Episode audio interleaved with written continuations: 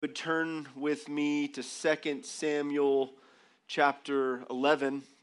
Uh, as I mentioned last week, I was uh, planning to uh, share this message last week, and then I realized it was Family Sunday, and I just thought it would be better to do something different for Family Sunday than uh, retell the story of David and Bathsheba. Um, but that's what we're going to do this morning, and we're going to share. Uh, I'm going to share about. Um, the story of David and Bathsheba, and I've called, I've titled this message "The Fall of a Great Leader." The fall of a great leader. One of the things that I appreciate about the scriptures is that it doesn't hold back the flaws of the great men and women in the scripture that holds that are held up as examples of faith as examples of those who walked in courage and character and, and godliness it, it exposes not only those victories and those highlights that we are to learn from and imitate, but it also gives us the ne- negative examples and the, the things about the, the, those in the scripture that we should be warned from, warned by, and, and, and learn from. And so, as I was preparing this message um, this week and, and, and just thinking about um, how can such a godly man do such ungodly things?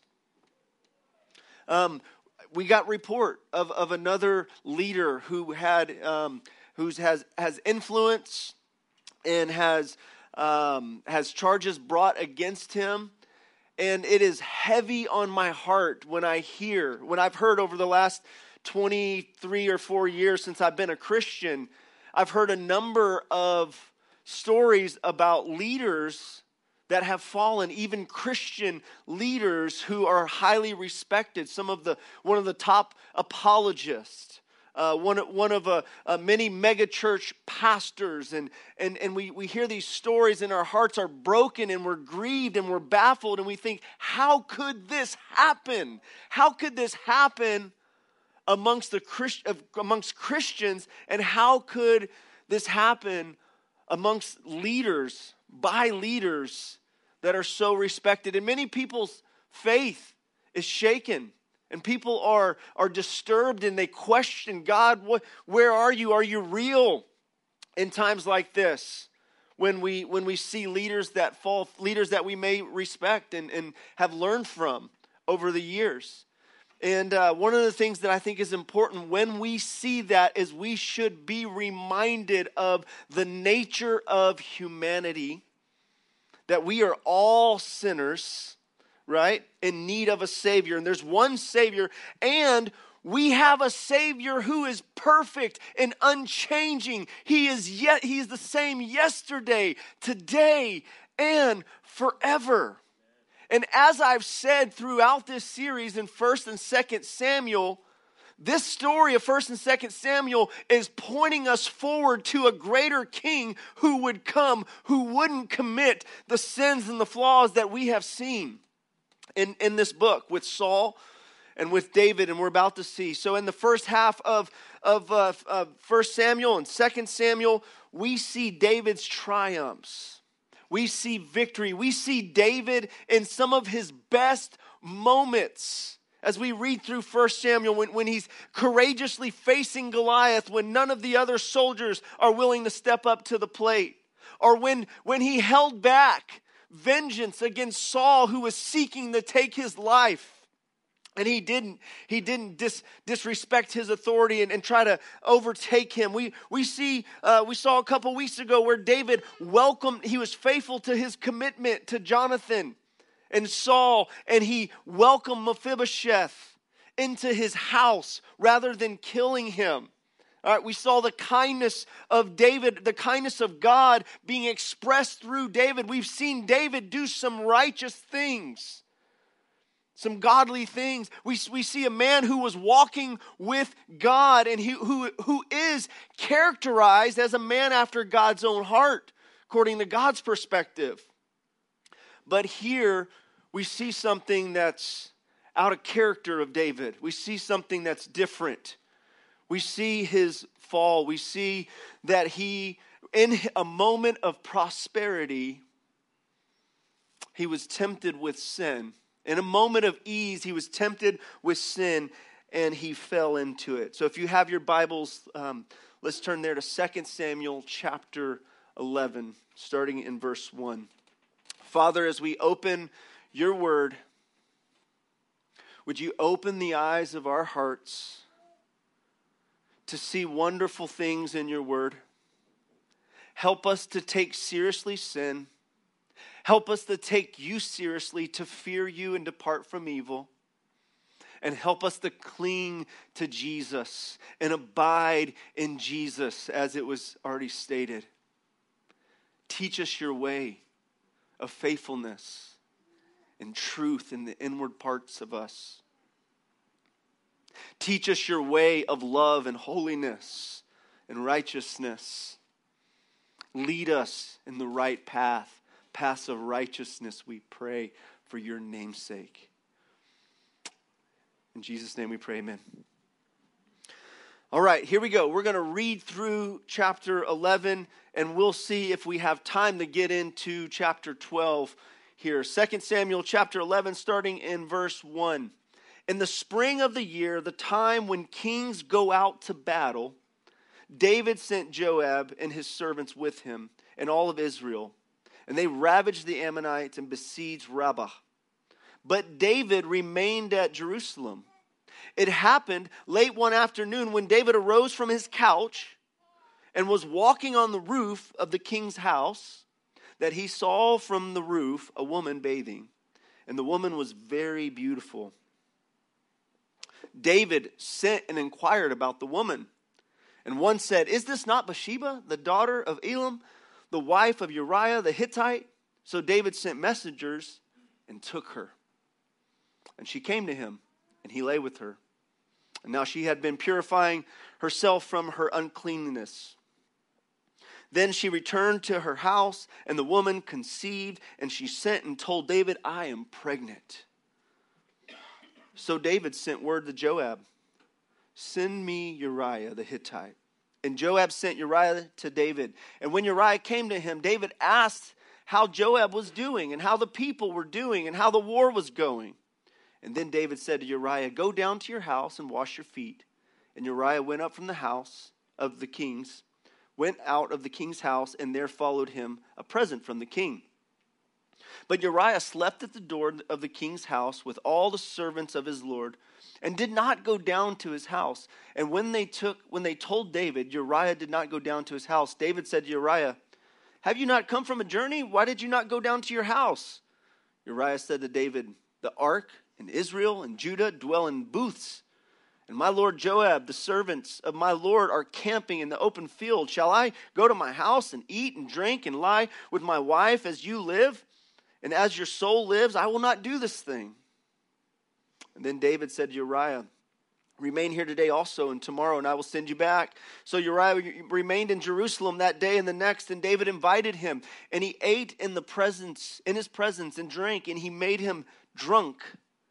And in the evening he went out to lie on his couch with the servants of his Lord, but he did not go down to the house. And in the morning David wrote a letter to Joab, and he sent it by the hand of Uriah. And in the letter he wrote, Set Uriah on the forefront of the hardest fighting, and when and then draw back from him that he may be struck down and die. And as Joab was besieging the city, he assigned Uriah to the place where he knew there were valiant men. And the men of the city came out and fought with Joab, and some of the servants of David among the people fell. Uriah the Hittite also died. And then Joab sent and told David all the news about the fighting, and he instructed the messenger when you have finished telling all the news about the fighting, to the king, then if the king's anger arises, and if he says to you, Why did you go near to the city and fight? Did you not know that they would shoot from the wall? Who killed Abimelech, the son of Jerubbeth, Beresheth? Did, did not a woman cast an upper milestone from, uh, uh on him from the wall so that he died at Thebez? Why did you go so near to the wall? And they shall say, and they you shall say your servant Uriah the Hittite is also dead. And so the messengers went. They came and told David all that Joab had sent him uh, to tell. And the messenger said to David, The men gained an advantage over us and came out against us in the field, but we drove them back to the entrance of the gate. Then the archers shot at your servants from the wall, and some of the king's servants are dead, and your servant Uriah the Hittite is also dead. So David said to the messenger, Thus shall you say to Joab, Do not let this matter displease you. For the sword devours one, now one, and now another. Strengthen your attack against the city and overthrow it, and encourage him. And when the wife of Uriah heard that Uriah, her husband, was dead, she lamented over her husband. And when the mourning was over, David sent and brought her to his house, and she became his wife and bore him a son. But the thing that David had done displeased the Lord. This is the word of the Lord. Here's our big idea this morning David was a great leader. He was a great leader according to the scriptures and what we learn about him from the scriptures. He was a great leader, but he also was one who committed great sins before God and he tried to conceal his sin, making matters worse. His failure is a warning to us, and his repentance it is an example for us to imitate. And so here, here, here's how we're going to look at this section of Scripture. David committed great sin before the Lord. David concealed his sin before God. David was confronted in his sin by Nathan. And David had consequences from his sin, though he did find forgiveness. So let's look at what happened. Why, why did such a godly man fall into such a terrible trap and, and, and, and find himself in deceit and find himself covering up his sins? I think there's a, a hint here of, of what one of the things that could have been happening at the very beginning. It says, first of all, in the spring of the year, the time when the kings go out to battle, David sent Joab and his servants with him and all of Israel, and they ravaged the Ammonites and besieged Rabbah but David remained at Jerusalem. The text here seems to suggest that David was in the wrong place at the wrong time and not doing what he should have been doing. This is called idleness. He had leisure. He had some time on his hands. Now, we've already seen David back in chapter 7 have some time on his hands. He finally got rest from his enemies and he went through a season where it was so difficult, where he was running from his life, and God finally gave him some rest. And David was able to kind of dream a little bit about how he can serve the Lord and build a house for the Lord and worship God and honor God and provide a space for others to connect with God. Here, we, we see that David was taking it easy and perhaps he had a little too much free time and he wasn't doing what he was supposed to be doing. It's been said that an idle mind is the devil's workshop. Uh, I know as a, as a parent, we know as parents that it's important to keep our children occupied Otherwise, if they have too much free time on their hands, they may get into mis- mischievous activities. Um, and so we want to set healthy boundaries for our children and help direct them towards good activities. Warren Wiersbe says this he says that idleness isn't just the absence of activity. For all of us need regular rest. Idleness is also the act is activity to no purpose. You see, we, we're, we're designed by God to need rest. We are designed by God to take a rest. We, every night we, we get sleep, our body needs it. Every week we're to have a day that we pull back from rest and we take it easy, right? But we're also designed for work. We're, we're designed to be productive with our lives and to do something that's meaningful. Okay, and here David was, was the king at the time and and David was was not with his with his soldiers as as the text uh, hinted that he that he should have been. He was taking it easy, enjoying. David the warrior had become David the vacationer, if you will. As one author writes. And so another another guy named Samuel Johnson says that if you were idle, If you are idle, be not solitary. If you are solitary, be not idle. And so I think many times when we're when we're not busy doing what God's called us to do and we're isolated, we open ourselves up, we become vulnerable to temptations. And so the next thing that we see here is we see David's imagination engaged here in the process of him committing this sin. So he's hanging out, taking it easy on the roof. And by the way, he had, um, uh, it was common for monarchs to, to have uh, porches that were high above, and there was an overlook, and they could look out. And so he was chilling on the porch, looking out, taking it easy, and he stumbled upon something it happened a late late one afternoon when david arose from his couch as he was walking on the roof of the king's house and he saw from the roof a woman bathing and the woman was very beautiful. Now here was the, the moment of temptation. Here was the point. What's he going to do with this? You know sometimes Thoughts are presented to us and images come before our eyes. And in that moment, we have to decide what are we going to do with the temptation that's presented to us. Martin Luther said that we can um, we can't stop birds from flying over our head, but we can stop them from making a nest on our head. Right? And so David was in this moment and he sees a beautiful woman bathing, and his imagination probably started to, to linger over this, right? This is maybe, this is like, like uh, in our day where someone might be scrolling on a screen, looking on a screen through social media, or looking, scrolling the web at, at, at a time of just taking it easy, and then all of a sudden, images pop up on the screen. What are you going to do in that moment, men? When images pop up on a screen that are forbidden for you to look at. And so David was faced with that temptation in that moment. And this is statistically, this is a this is a, a major struggle for many men. Okay? And, and whenever we have men's gatherings, this is something we try to talk about and exhort our men in uh, to be men who are consecrated to God, who, who are uh, gazing upon the beauty of God and not looking up upon that which is forbidden for them to reflect on and look upon. And so we see his imagination wandering. Jesus said this about lust and adultery. He said, I say to you, everyone who looks at a woman with lustful intent, has already committed adultery with her in his heart. He's already committed adultery with her in his heart. James gives us an, um, a description of this process of how sin works and how it traps and, and, and uh, entangles a person.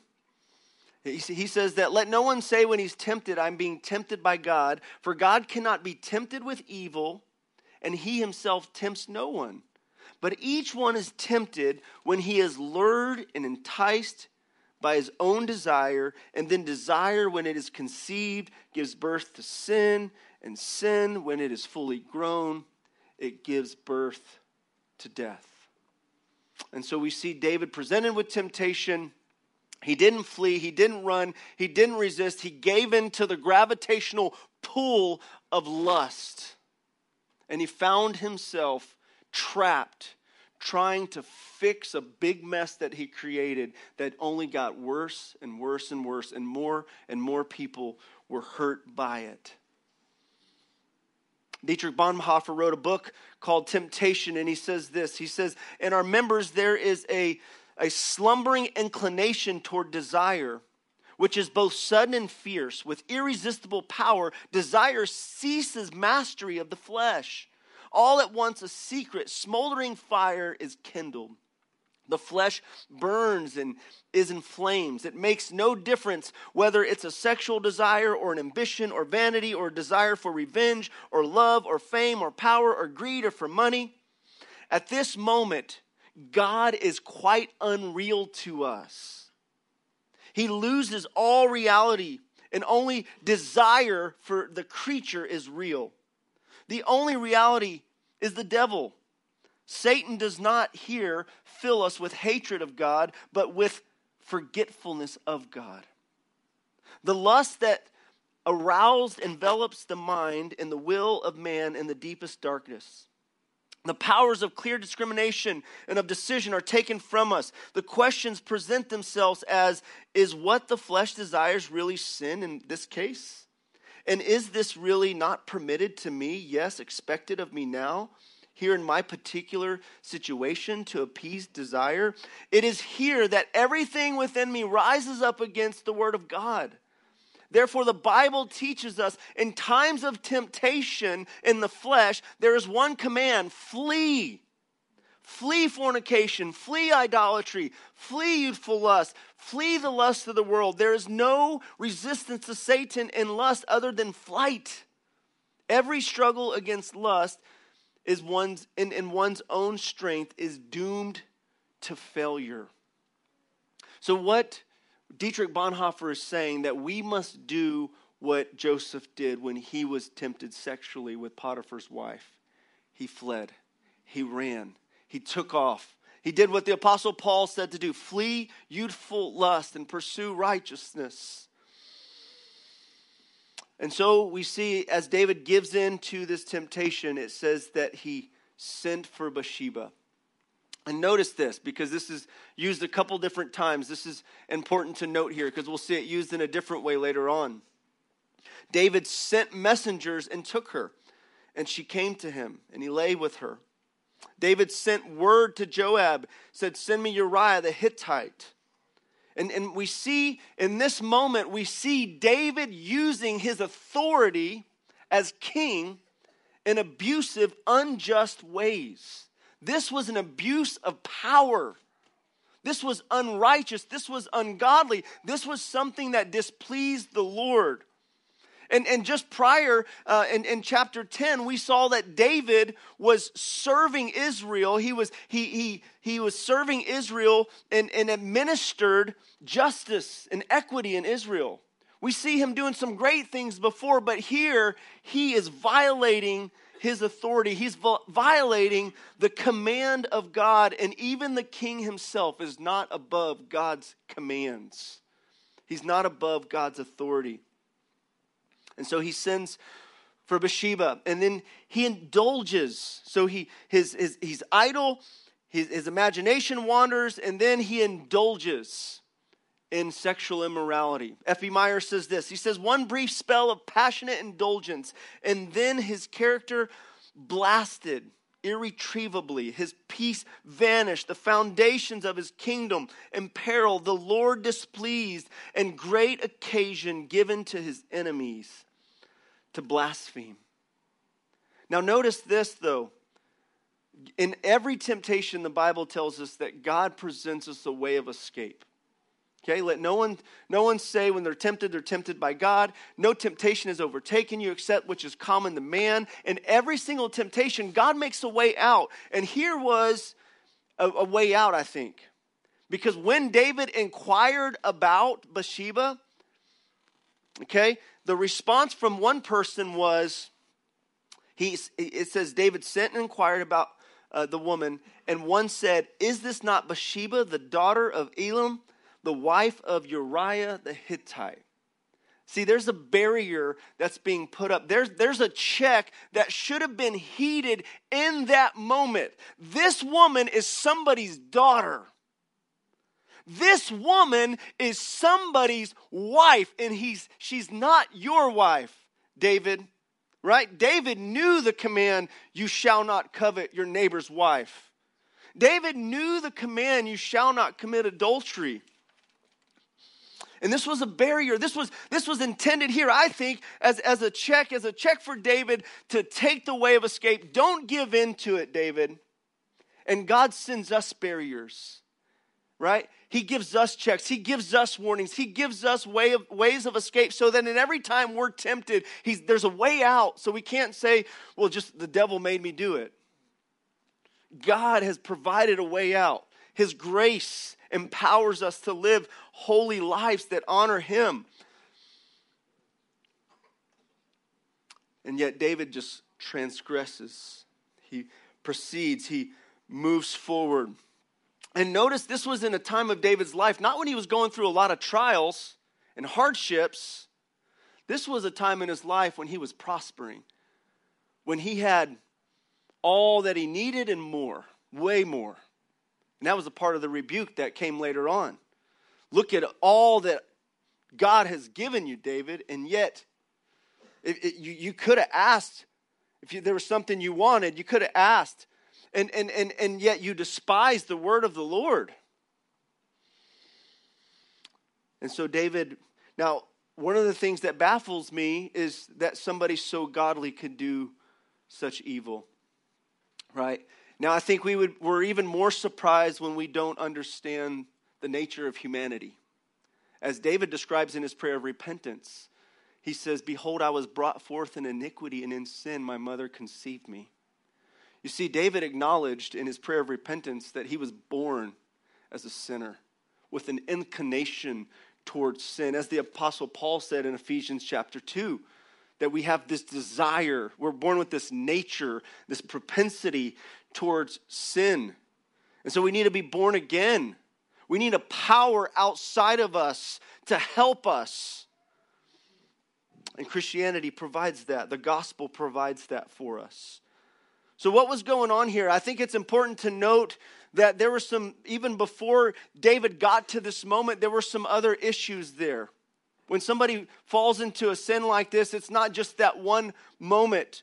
What we see here in Deuteronomy chapter 17, the law of Moses forbidded that kings would accumulate wives and accumulate horses right? There were some checks and balances on those who are in power governmentally, right? And God just set it up that way in the law.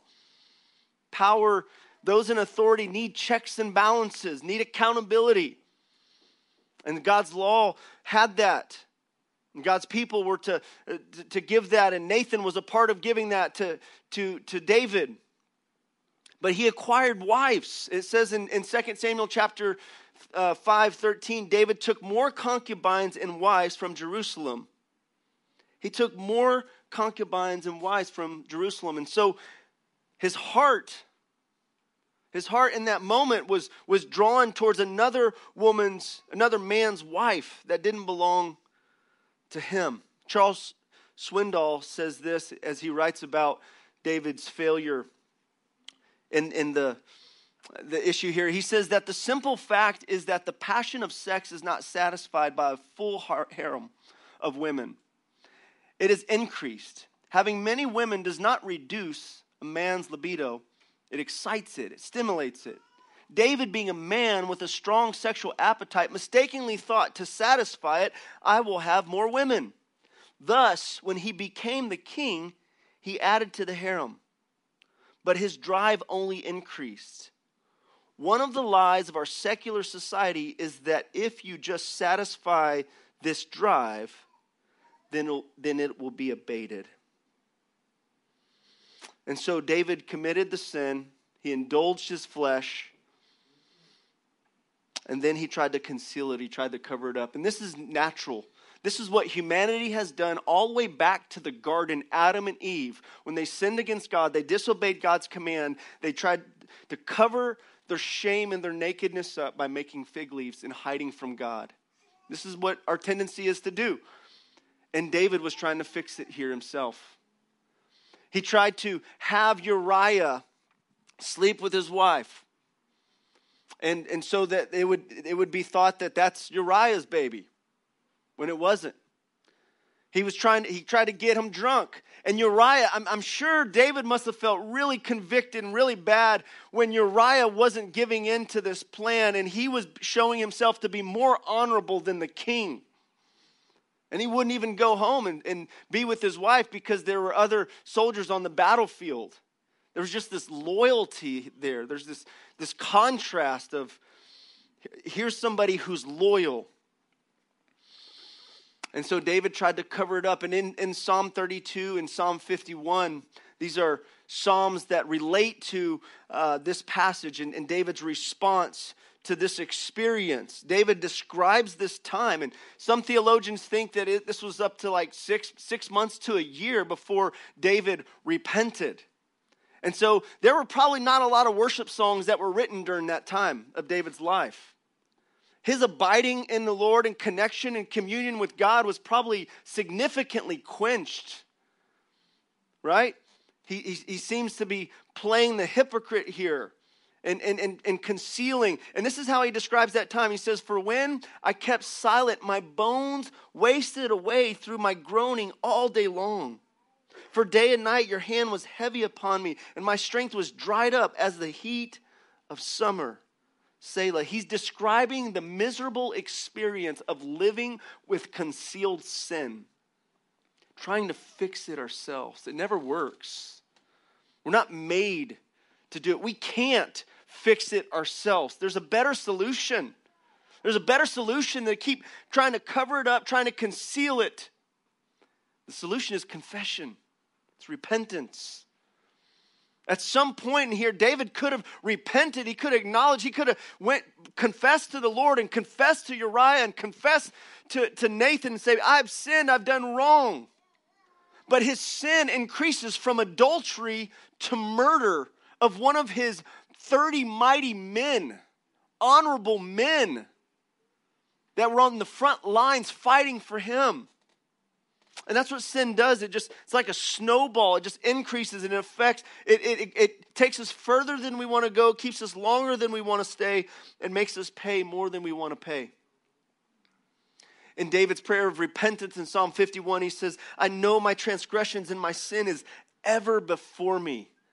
Think of the misery he must have felt during this season, the guilt he must have felt, the isolation, the disconnection, the relational breakdown the lack of connection with God and with others during this time of concealing his sin. Proverbs 28 13 says, He who conceals his sin will not prosper, but he who confesses and forsakes his sin will find mercy. That's good news for us. That was good news for David had he found it, had he done that sooner. And I think we want, as, as the people of God, we want to make it our aim when we find ourselves giving into sin to repent sooner than later, to minimize the damaging effects of the relationships and the sin in our life. It says that this thing displeased the Lord. 2 Samuel 11, verse 27. And when the mourning was over, David sent uh, sent and brought her to his house, and she became his wife and bore him a son. But the thing that David had done displeased the Lord. Godly people can do ungodly things and displease God. We can displease God with our actions. And we want to be those who make it our aim to please God, to honor Him in everything to be quick to confess and acknowledge what we've done. And here at City Church, we because we believe the gospel of Jesus Christ that with God there is forgiveness, we want to run to and we are committed to running to God in repentance and confessing our sin and acknowledging our sin so that we can be met with mercy and grace and find freedom and healing and restoration. As I've said, that God forgives sins, not excuses. And so we need to acknowledge those before Him. And so what we see next is we see that God sent Nathan to David. The Lord sent Nathan to David. God sent a man to confront him, somebody who would blow the whistle and, and say, You can't do this, David. Nathan was a prophet, and he spoke the word of the Lord to David. And I'm not going to read the whole, the whole section here, but I'm going to sum it up. The Lord sent uh, Nathan to David, and he came and, and he said to him, He told him a story.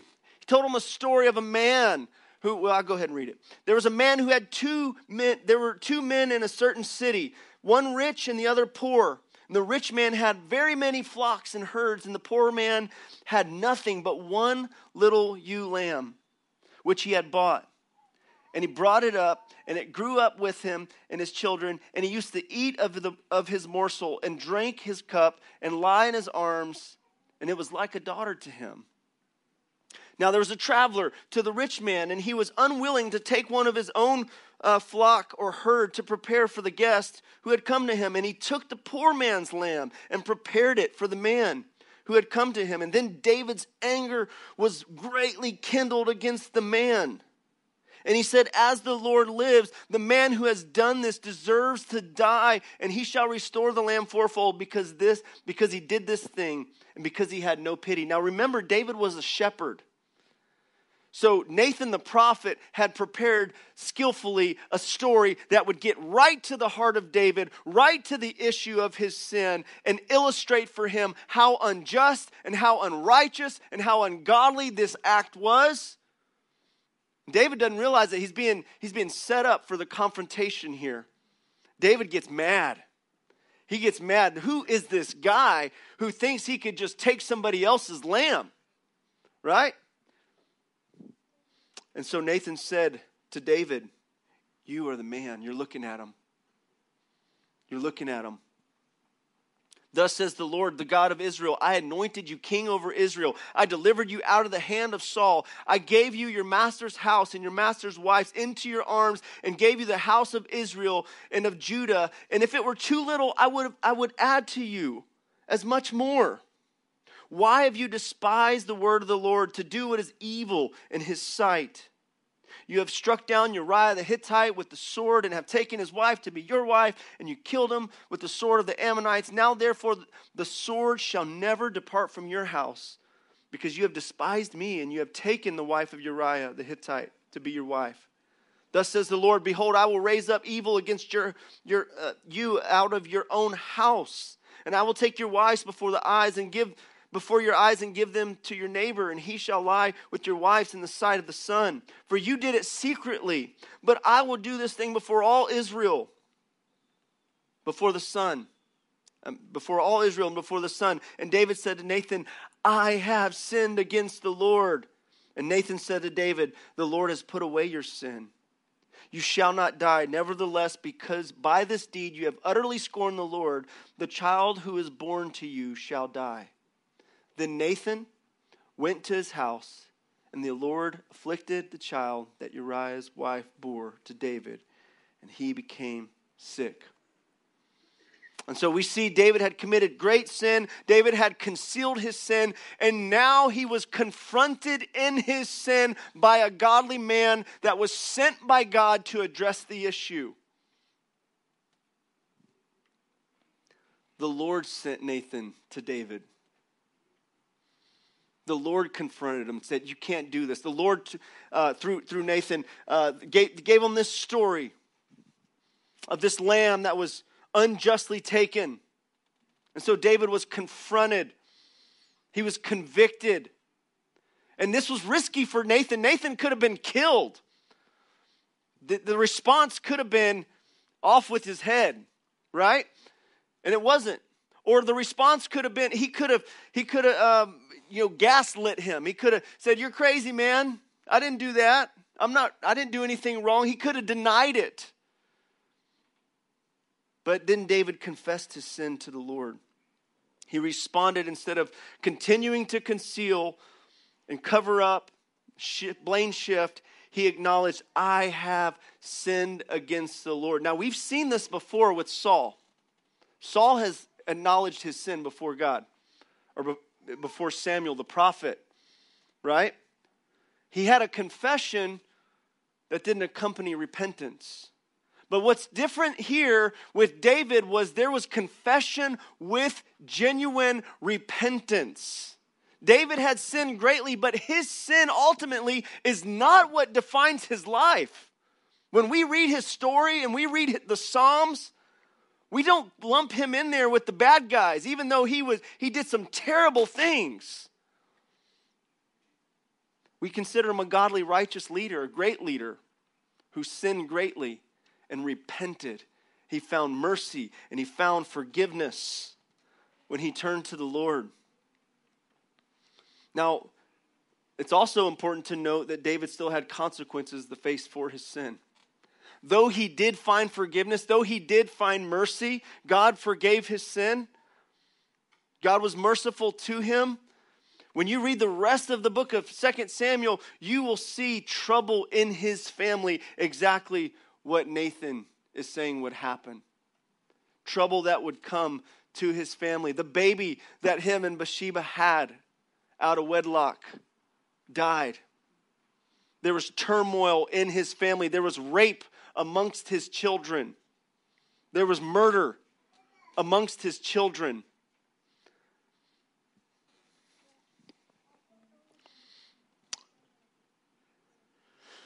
Galatians chapter 6 says that do not be deceived, God is not mocked. For whatever one sows, that he will also reap. For one who sows to the flesh will from the flesh reap corruption, but the one who sows to the Spirit will from the Spirit reap eternal life. And so, yes, there is forgiveness and mercy with God. If you're here today and, and maybe you're in a place, you feel like you're in a place like David, guilty and condemned because of your sin, in need of mercy, I want you to know that there's hope for you.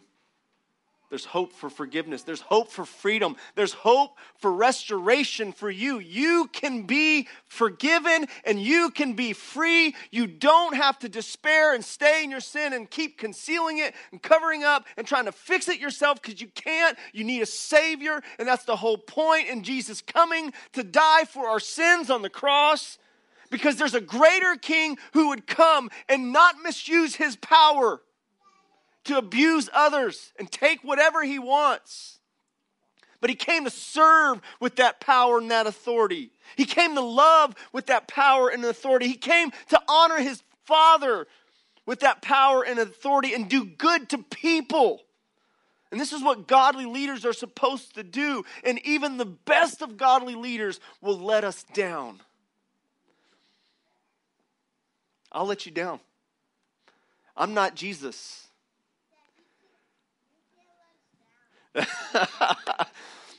your, those of you who are married, your spouse will let you down. It doesn't take long to be married before you experience that, right?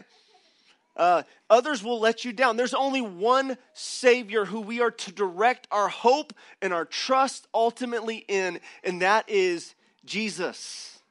He's the King, He is the perfect King. And so let me just highlight a couple points of application here. First of all, be aware of despising God's word and excusing yourself from living under God, the authority of it. Apparently, this is what, what Nathan says was, was the problem here. He says, Why did you despise the word of the Lord? You see, even the king is under authority. David knew that. But, but he seemed to for, forget. He seemed to forget, have uh, amnesia, if you will, or forget about the reality that God sees everything. Or at least it wasn't on the forefront of his mind. And so be aware of despising God's word and excusing yourself from living under the authority of it. Nobody is above the authority of God's word. Right? And the, the, when, when we're confronted with, with practices, with ideas and practices that don't line up with God's word, we need to bring, we need to repent. We need to change our mind. We need to, we need to change our direction and, and, and submit to the authority of God's word and not despise it. I think we can, we can despise God's word, the authority of God's word in our lives in more than one ways. One, we can just we can minimize it and challenge it whether it's true whether it applies to us, whether it's true, or we can think, well, that, that, that, that applies to others, but not to me. Others need to do this, but not me. And none of us, none of us are, are exempt from having, uh, from submitting to the authority of God's word. And so another another point of application here is be wise by recognizing and avoiding situations that may present temptation. It would have been wise for David not to be there at that time. Probably much better to be with his soldiers on the battlefield. Not there. And there are certain situations that, that we need to recognize when we're vulnerable to temptation and we need to just avoid them. You know, like if, if alcoholism was, was a struggle for you, then, then you may not need to go to the bar, right? And be around a bunch of drinking if that's a temptation, right? If, if pornography is an issue for you, then you may not need to be, uh, uh, you know, scrolling the internet late in the night or when you're tired or vulnerable. You may need to have some kind of boundaries and accountability there to help you so that you're not gazing upon those things which are forbidden for you to look at and desire. And so be wise in recognizing and avoiding the situations. Or it may, it may be people that you, that you need to distance yourself from because when you get around them, they draw you in. There's that gravitational pull towards those practices that are unhealthy. The other thing is uh, avoid the assumption that you're immune to the sins that others fall into. Okay? It's easy when we read a story like this about David to immediately be like, that would never be me. I would never do that. But but what the, the Bible teaches us, it teaches us one that we all have this sinful nature and this tendency towards sin, right? And it teaches us that temptation is common to man, to mankind. No temptation has overtaken you except that which is common to man. And you get under the right circumstances in the right situation, disappointments, discouragement, pain, doubts, and you may be vulnerable to do things that you would have never thought that you would do. And so, what the scripture tells us to do as we look at these examples in 1 Corinthians chapter 10, it says, To him who thinks he stands, take heed lest you fall. Right? Instead of like, man, I'm good. Right? Because we may be surprised, like Peter was surprised when, when he denied Jesus three times. He's like, I'll go, I'll go all the way for you. And Peter fell significantly, significantly. He, he failed in, in, in sticking it out with Jesus as he thought he would, all the way to the cross. Jesus knew it, by the way. Jesus wasn't surprised by it. Jesus actually told Peter that that would happen. He said, Satan has asked to sift you as wheat, but I've prayed for you that your faith should not fail. When you return, strengthen the brethren. But Peter was broken. He was devastated. He seemed surprised by his failure when he committed it. He learned about God's grace and the need to depend upon God's grace to stand, God's strength to stand. We don't stand in our own strength, we stand in the grace of God the strength that He provides. The other thing is fight sin at the heart level by redirecting your thoughts towards what's right, true, and confessing the entertainment of sinful thoughts as sin. See, we don't just wait till we actually carry out the action of some sin, whether it's adultery or some kind of malicious act towards somebody. It's sin before you actually carry out the action. It's sin when you're entertaining the thoughts in your heart and you're imagining. You're letting those, those thoughts play in your mind. And we have to fight sin at the heart level, at the mind level, not just at the external level with what everyone else sees. Because God sees the heart. And we got to address the heart issues and be proactive. That when we do let thoughts linger longer when they're presented to us, and we let them linger in our minds, imagine in our hearts, we, we, that's sin and we need to confess it as sin and deal with it at the root before it grows into something bigger in our lives. And renew our minds. Be transformed by the renewing of our minds. And lastly, we need to confess our sins to others and pray. Who can pray and help counsel us with God's word. See, 1 John 1 9, we confess our sins to God for forgiveness. He forgives us. If we confess our sins to Him, He forgives us and He cleanses us of all unrighteousness. This is true. It was read in our communion talk. But sometimes we need to bring others into the fight with us, confess our sins one to another, and pray for one another so that we might be healed and free. So that we can walk in freedom of those vices that have held us down and hindered us from walking in the holiness of God and the righteousness of God that He's called us to walk in. And because of the gospel of grace, you and I can move towards one another in this way and have the freedom to open up and say, I've done wrong. I need help. I need mercy. I need grace.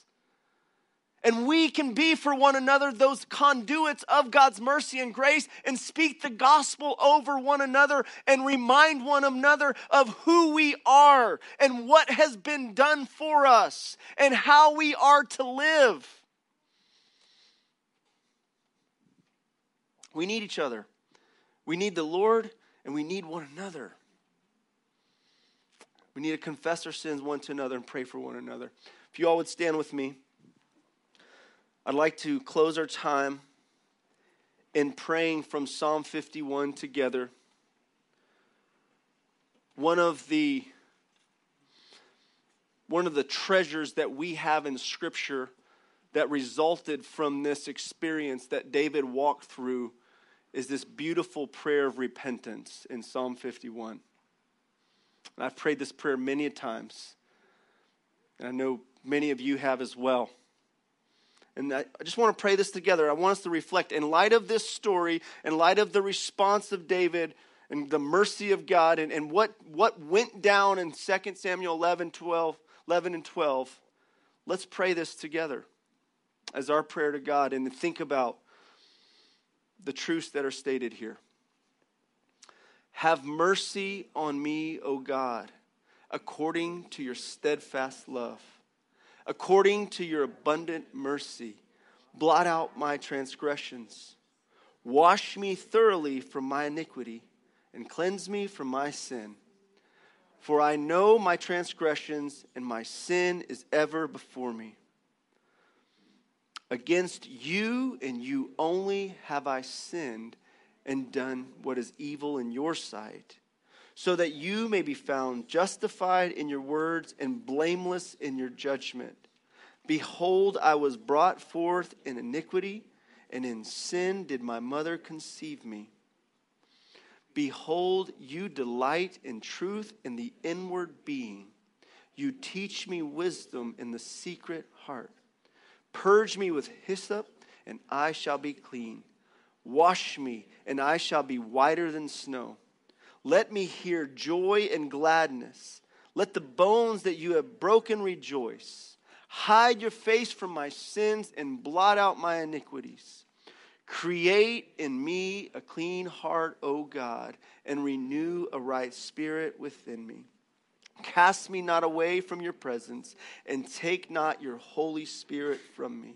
Restore to me the joy of your salvation, and uphold me with your willing spirit.